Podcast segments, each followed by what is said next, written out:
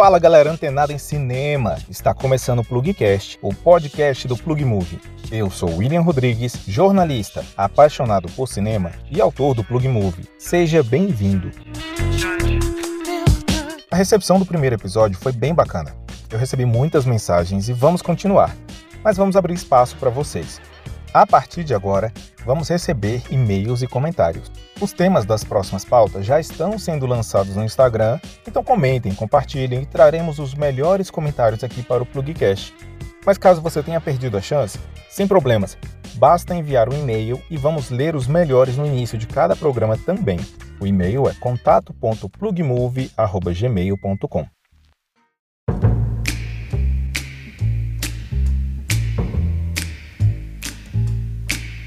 O papo de hoje é sobre como o cinema decidiu, entre aspas, incluir minorias e abraçar o diferente. Se acomode, ajeite os seus fones de ouvido e vem curtir esse papo. O podcast começa agora.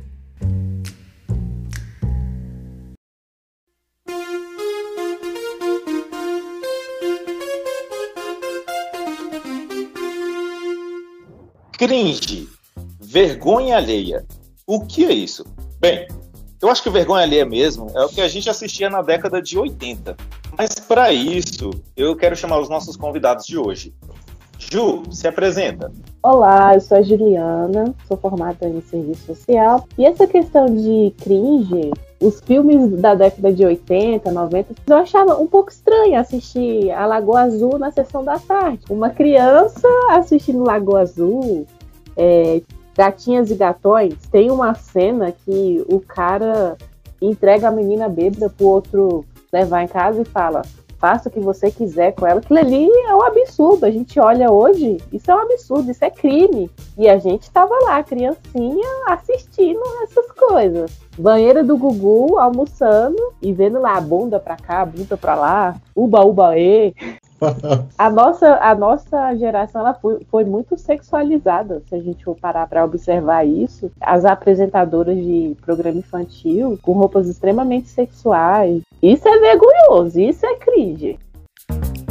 Próximo. Olá galera, sou o Rômulo. Nas redes sociais eu me defino como amante de viagens.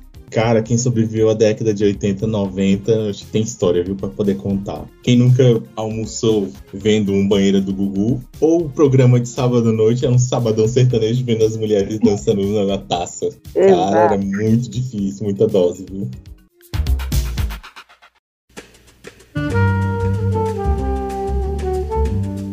Então vamos começar com o termo do momento, cringe. Primeiro começou com um tweet. A Tio Lin perguntou o que era cringe, e aí muitos adolescentes começaram a falar sobre café, Friends, Harry Potter, mas o que é esse cringe, essa vergonha alheia? Porque é realmente vergonha alheia, você beber café? O termo é bacana, mas a gente foi criança na década de 90, e a gente via muito filme, muita série. Acho que seria legal a gente começar falando sobre esses filmes que a gente acabou vendo na década de 90 e que eram uma vergonha alheia, literalmente. Vários filmes da década de 80 e 90, eles tinham essa pegada que desrespeitavam o negro, desrespeitavam o homossexual, desrespeitavam a mulher.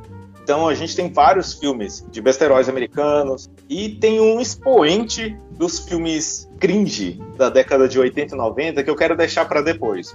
Mas primeiro eu queria falar com o Rômulo. Quais filmes você via que eram extremamente cringe e você não tinha ideia? E hoje em dia esse termo caiu como uma luva. Cara, acho que tudo que diz Eddie Murphy, pra mim é muito cringe. Por mais que tivesse um ator, assim, negro, mas quando ele aborda determinado tipo de assunto, hoje eu consigo ver e perceber que é muito ofensiva a forma como ele trata determinados assuntos. Por exemplo, um homem obeso. Cara, eu não consigo ver nenhum filme dele. E eu acho muito complicado de estar trabalhando, de estar vendo, né? E a gente ria disso, né? É que a sociedade, ela ria dessas piadas. Aquele filme...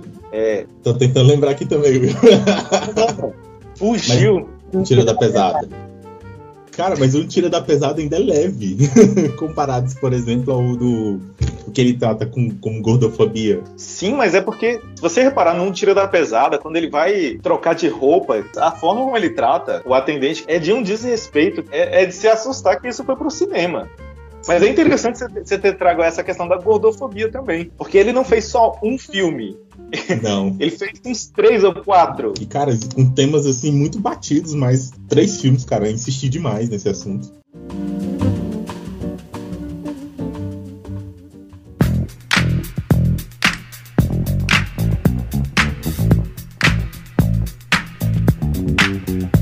Uma coisa que eu vejo também nos filmes da década de 90, o negro sempre era o melhor amigo do principal. A gente não via o negro como protagonista. E os momentos de fala, né, Ju? Eram muito poucos, assim, onde você explorava, digamos assim, um diálogo com o negro e o protagonista do filme. Era, tipo assim, ele era o piadista, né? Porque negro sempre é o piadista e sempre estava à margem, né, de tudo. E assim, década de 90, a gente tá falando, né? 30 anos aí. Agora que a gente tá vendo mais filmes com protagonismo de pessoas negras, eu digo tanto homem como mulheres. Ainda tem muito a ser conquistado nessa área da arte do cinema, porque se passou muito tempo. Eu acho que é muito tempo, 30 anos, pra só agora ter mais mercado, ter mais oferta de filmes, assim. A inclusão, ela precisa ser debatida em todas as áreas, né? Assim, eu fico feliz, mas ao mesmo tempo aquela coisa assim, poxa, só agora, depois de 30 anos. A própria banalização da mulher, porque os filmes da década de 80, de 90, traziam a mulher como um objeto. A mulher, ela não era a protagonista decidida, que todo mundo queria ser ela. Quanto todos os heróis que o Mel Gibson fazia, todo mundo queria ser a mulher,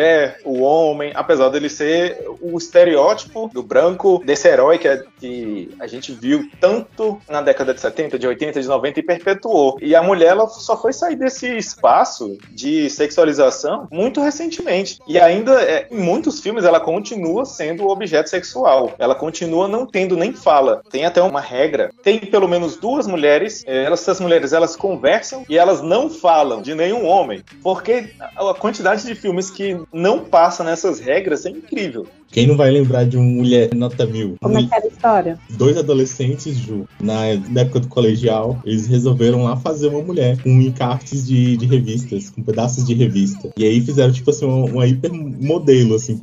E acabava que, por exemplo, ela, ao mesmo tempo, ela ser uma criação, ela tinha, digamos assim, funcionava como um gênio da lâmpada. Ela realizava alguns desejos dele. Então era carro, roupa. Apesar que no final, assim, eles tentam passar uma mensagem positiva, mas eles falham durante todo o filme. Uma coisa que me incomoda é que quando você vai falar de mulheres fortes, muitos filmes vão tratar a mulher como estressada. É a chefe, mas é aquela chefe que ninguém suporta. É a mal amada, mal comida. É nesse sentido. Nunca uma mulher que pode liderar e também pode ter uma família. E se ela não tem uma família, mas ela é feliz no seu trabalho e vivendo sua vida com seus amigos, vivendo sua vida sozinha, sempre é nesse quesito de que ela é mal amada.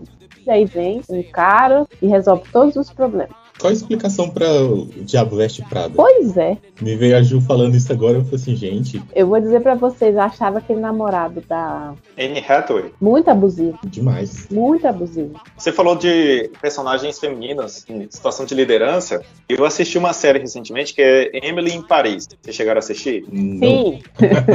Emily em Paris é uma série que dá tanta liberdade pra ela. Eu sei que a série foi extremamente criticada pela forma como retratou o povo parisiense. Em verdade seja dito, o parisiense ele é conhecido por ser bem grosso. E aí você vê a Emily com uma liberdade tão grande. Você não sente falta de ter nenhum protagonista homem. Inclusive o personagem homem, ele é só um adereço na série. Uhum. Você não precisa dele. Ele não faz a história andar. Porque a Emily já é interessante por si só. E eu achei tão interessante essa série. Depois eu comecei a me questionar por que não tem mais séries dessa forma. Quer ver uma série que ajudou a construir Sex and the City? São 4 protagonistas, né, vivendo em Nova York. Assim, o foco é nelas, é na vida delas, dessas 4 amigas. É importante trazer esse enredo, né? Eu gostei muito de Emily em Paris também. Gostei da forma como foi construída a personagem, os perrengues que ela passou, saindo dos Estados Unidos com uma outra cultura. Eu gostei muito.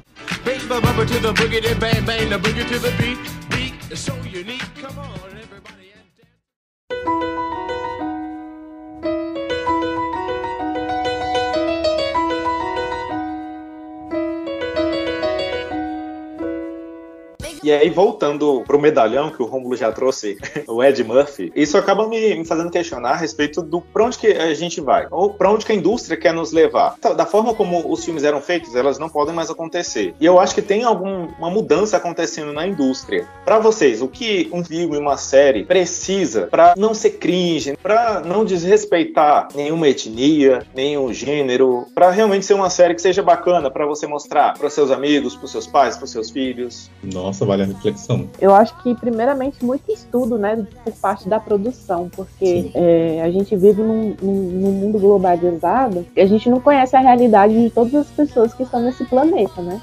Às vezes uma coisa, por exemplo, aqui no Brasil, se você fala moça para uma mulher, é o que? É uma jovem. Agora, se você fala moça em Portugal, é outra coisa, é ofensivo. Então, é difícil, mas eu acho que tem que caminhar para isso também, para que possa ser inclusivo, respeitoso, mas nós, como seres humanos, ainda temos que evoluir muito ainda, porque sempre vai ter alguma coisa que a gente vai falhar com o outro. Eu acho que, na verdade, não é nem, tipo assim, ser totalmente cuidadoso no que falar. A partir do momento que decidi tocar em, por exemplo, alguns assuntos que são tabu, eu tiro muito pelaquela série Sex Education. Toda a série é trabalhada ali no cotidiano, poucas pessoas e tal, em colégio mesmo, mas é muito interessante como as histórias elas vão desenrolando. Acho que a gente precisa dar um passo, né? A partir do momento que a gente começa a falar sobre isso, a gente também vai criando, digamos assim, alguns parâmetros. Opa, isso aqui tá legal, preciso dosar um pouco disso daqui. Não, a gente pode trazer um pouco mais disso daqui mesmo, tá certo, tá legal. É ir caminhando, né, pra isso, não vai acertar de primeira. Sim.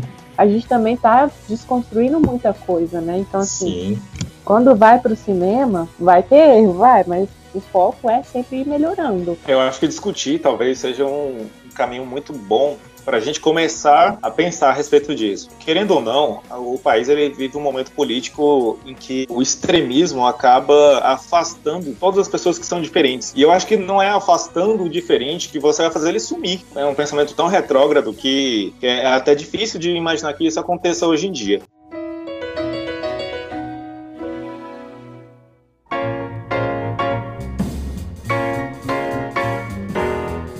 A Disney, recentemente, tem incluído uma diferenciação de personagens. Por exemplo, em Cruella, a Anita, agora ela é uma personagem negra. Em Adão e o Vagabundo, o querido e a querida são negros. Eu acho que é importante não só trazer o diálogo, mas que o jovem também possa se enxergar nesses filmes. Eu acho que tem que ser incluída essa diversidade nos filmes, nas séries, nos programas de TV. E a gente tem que trazer para o diálogo, sim. Eu não tô falando aqui que a gente tem que forçar a goela abaixo, mas é poder debater.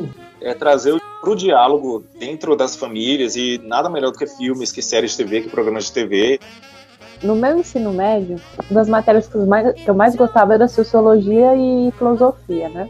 Nesses conteúdos, os professores sempre traziam filmes pra gente fazer uma filmologia, que era o estudo desse filme, né? O que aquele filme queria trazer, o que ele retratava da sociedade, o que cada personagem estava tentando passar nesse aspecto. Falando nisso, nos nossos projetos, a gente sempre incentiva ter ferramentas para que possa trabalhar temas. Então, o filme ele é uma ferramenta para trabalhar temas como cidadania, como inclusão, que nós temos direitos, o porquê do voto, que a mulher, para poder votar, houve toda uma manifestação onde mulheres morreram para que esse direito fosse alcançado. Então, o filme ele entra como essa ferramenta de informação, de empoderamento, para resgatar esses assuntos chaves que é da nossa realidade, mas a gente precisa entender como que chegou até esse ponto. Assim, eu voto, mas por que eu voto? Porque lá atrás teve alguém que lutou por isso, porque eu preciso participar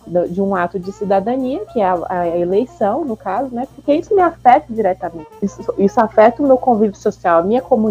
Então, os filmes, ele entra como isso, porque existe um individualismo muito forte no nosso país, né? Que, se eu tô bem, o outro que se vire, entendeu? Só que a gente vive em sociedade. A pandemia aí provou pra gente. E tanto que é ruim você ficar isolado, tanto que é ruim você ficar só. A gente precisa de outras pessoas. E não só no sentido de se relacionar, mas de economia também. Tanto de coisa que a gente sentiu falta aí, porque não podia participar. Então, é nesse sentido.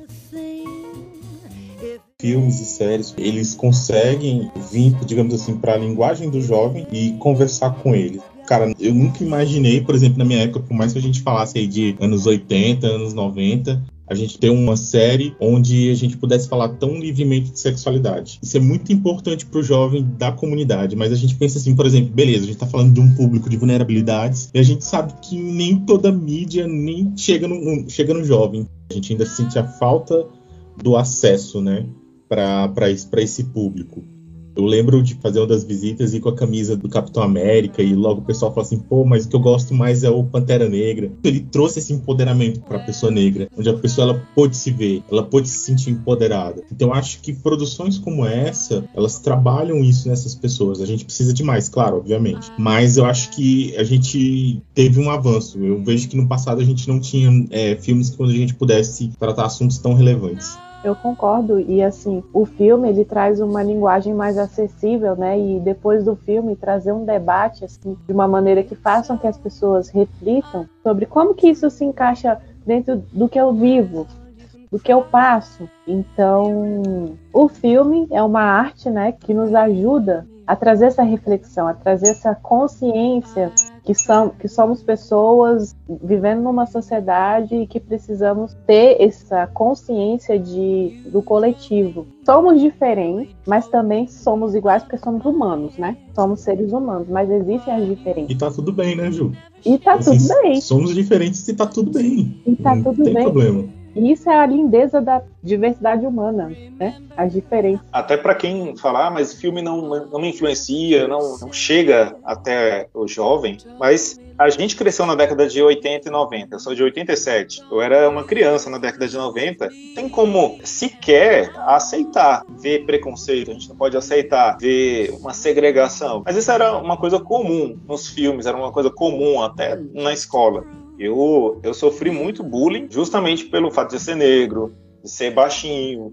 E quantas vezes na Praça é Nossa, por exemplo, na década de 80, 90, o pessoal não ficava zoando, porque fulano é baixinho, porque fulano é isso, porque fulano é aquilo. Então, assim, qualquer diferença era motivo para a segregação. Então, eu acho que isso que vocês estão falando é muito poderoso, né? Até para ter um tipo de memória. O Rômulo falou a respeito da camisa do Capitão América, e aí ele me lembra um comentário que a gente teve no blog, falando a respeito do Superman. Saiu uma notícia falando que o Superman seria negro, e aí eu coloquei essa foto. O comentário que mais me chamou a atenção foi o cara falando, pô, mas não tem problema nenhum ele ser negro, sabe? É legal.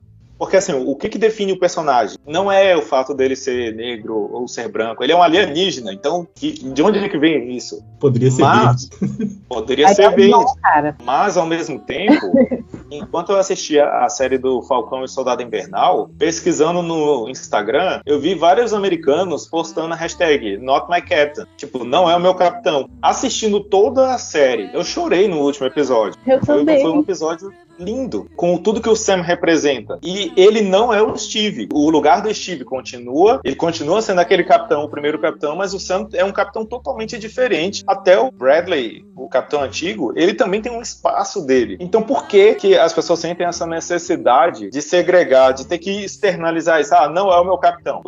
Da mesma forma que os filmes hoje em dia, trazendo agora a Pequena Sereia, né? A Ariel, a gente conhece a Ariel como uma personagem branca, os cabelos vermelhos. Se você for reparar em todas as animações da Disney, desde a Branca de Neve, quase todas eram princesas brancas, né? Teve que demorar, mais de 50 anos para vir a Tiana. O que define esse personagem, né? Eu acho que não é a cor, não é a sexualidade, porque ela poderia estar atrás de uma princesa também, não de um príncipe. Por que as pessoas têm essa necessidade de externalizar esse descontentamento, né? Enfim. Que talvez, cara, isso viole...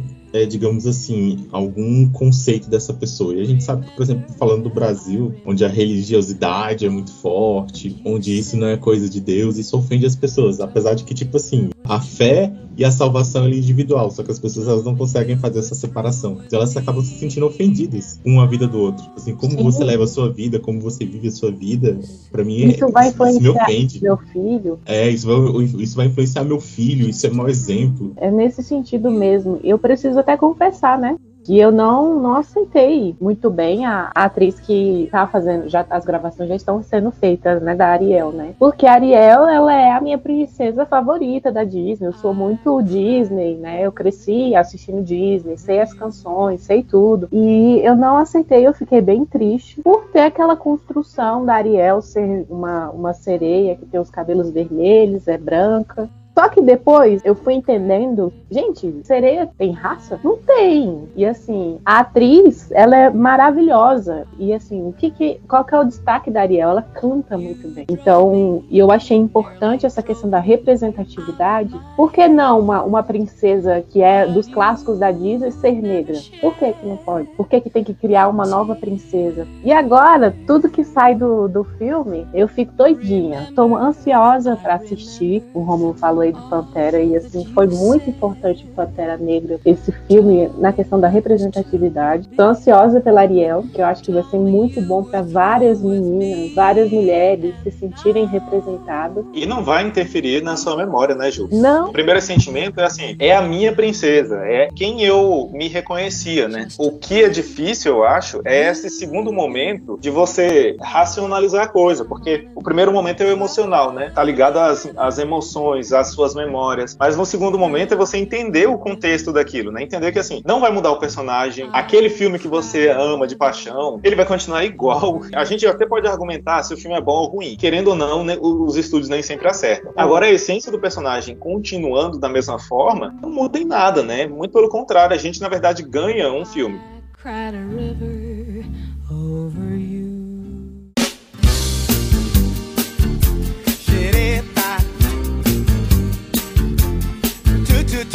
Tinha um filme da Cinderela que passava no SBT, que a Cinderela era negra. E eu amava aquele filme. Eu e minha irmã, a gente assistia sempre que passava. E com canções inéditas, assim. É muito legal o filme. A fada madrinha, ela é maravilhosa, não é uma velhinha. Ela parece uma cantora, assim, da Broadway, quando ela aparece pra Cinderela. Você vê elementos que permanecem do filme, né? Mas de uma forma diferente que te prende também. É uma nova obra pra você apreciar aí. E eu acho que tem, já citando outra obra que fez uma mudança total de personagens históricos, é Hamilton. A escolha dos atores não foi baseada na aparência, foi baseada na qualidade vocal dos atores. Então você vê todo o elenco tá representando o período de colonização dos Estados Unidos e de revolução. E nesse período, quem estava na revolução era branco. A maioria desses personagens, do próprio personagem de título. Só que você assistiu o musical Hamilton e todos os personagens, tem latinos, tem descendentes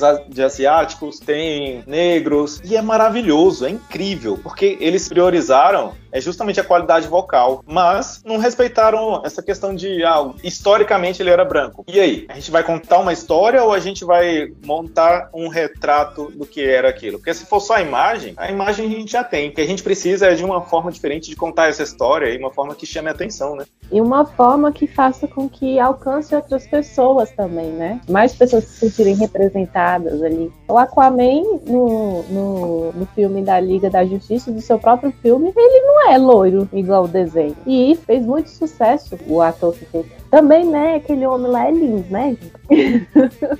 É a qualidade da produção também, né? Que vai dizer sobre a história. O ator também que vai interpretar, assim, a doação dele pro personagem, isso conta muito também. Gente, eu acho que é isso. Eu falei demais. Porque daqui você não sai, vou fazer você dançar. Bom, falamos muita coisa aqui, rimos, fizemos quase uma viagem para a década de 80, a gente falou a respeito de representatividade e eu me sinto muito agradecido com a presença de vocês. Se vocês quiserem deixar um recado, uma conclusão para esse papo, o microfone está aberto, esse é o espaço de vocês.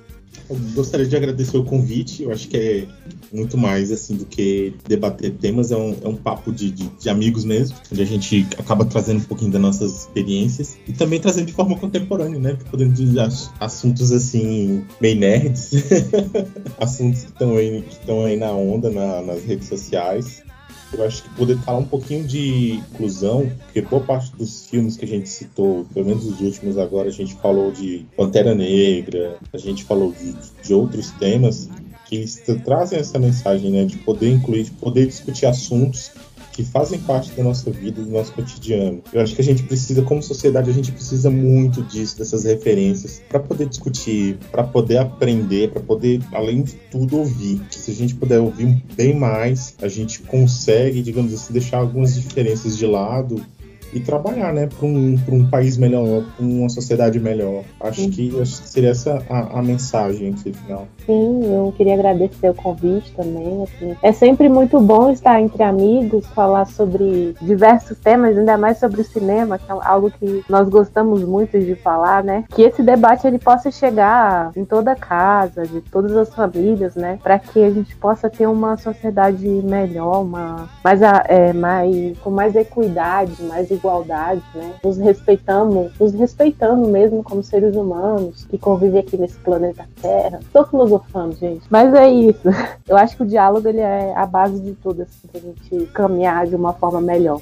Verdade. E vocês querem deixar algum contato ou até algum perfil legal que vocês queiram indicar para quem está escutando? Eu vou recomendar aí o do Instagram da Rita Von Hutt, uma pessoa que fala assim de política muito bem, bem contemporânea. Acho que vocês vão gostar bastante. Vejam. Bom, o que eu acho que é bom para você se manter informado é o Geopolítica do Instagram. Ele é um perfil que deixa a gente bem informado, não tem questões tendenciosas, ele traz aquilo que tem acontecido no mundo e é bom pra gente ter um entendimento sobre o que está acontecendo aí. Caraca, fomos longe, Geopolítica, mas eu sigo esse também, é bom. Tem o da Ariel também, só que é inglês, eu não vou saber falar. Eu vou colocar o perfil, esse da Ariel, na descrição do episódio. Fazer você dançar.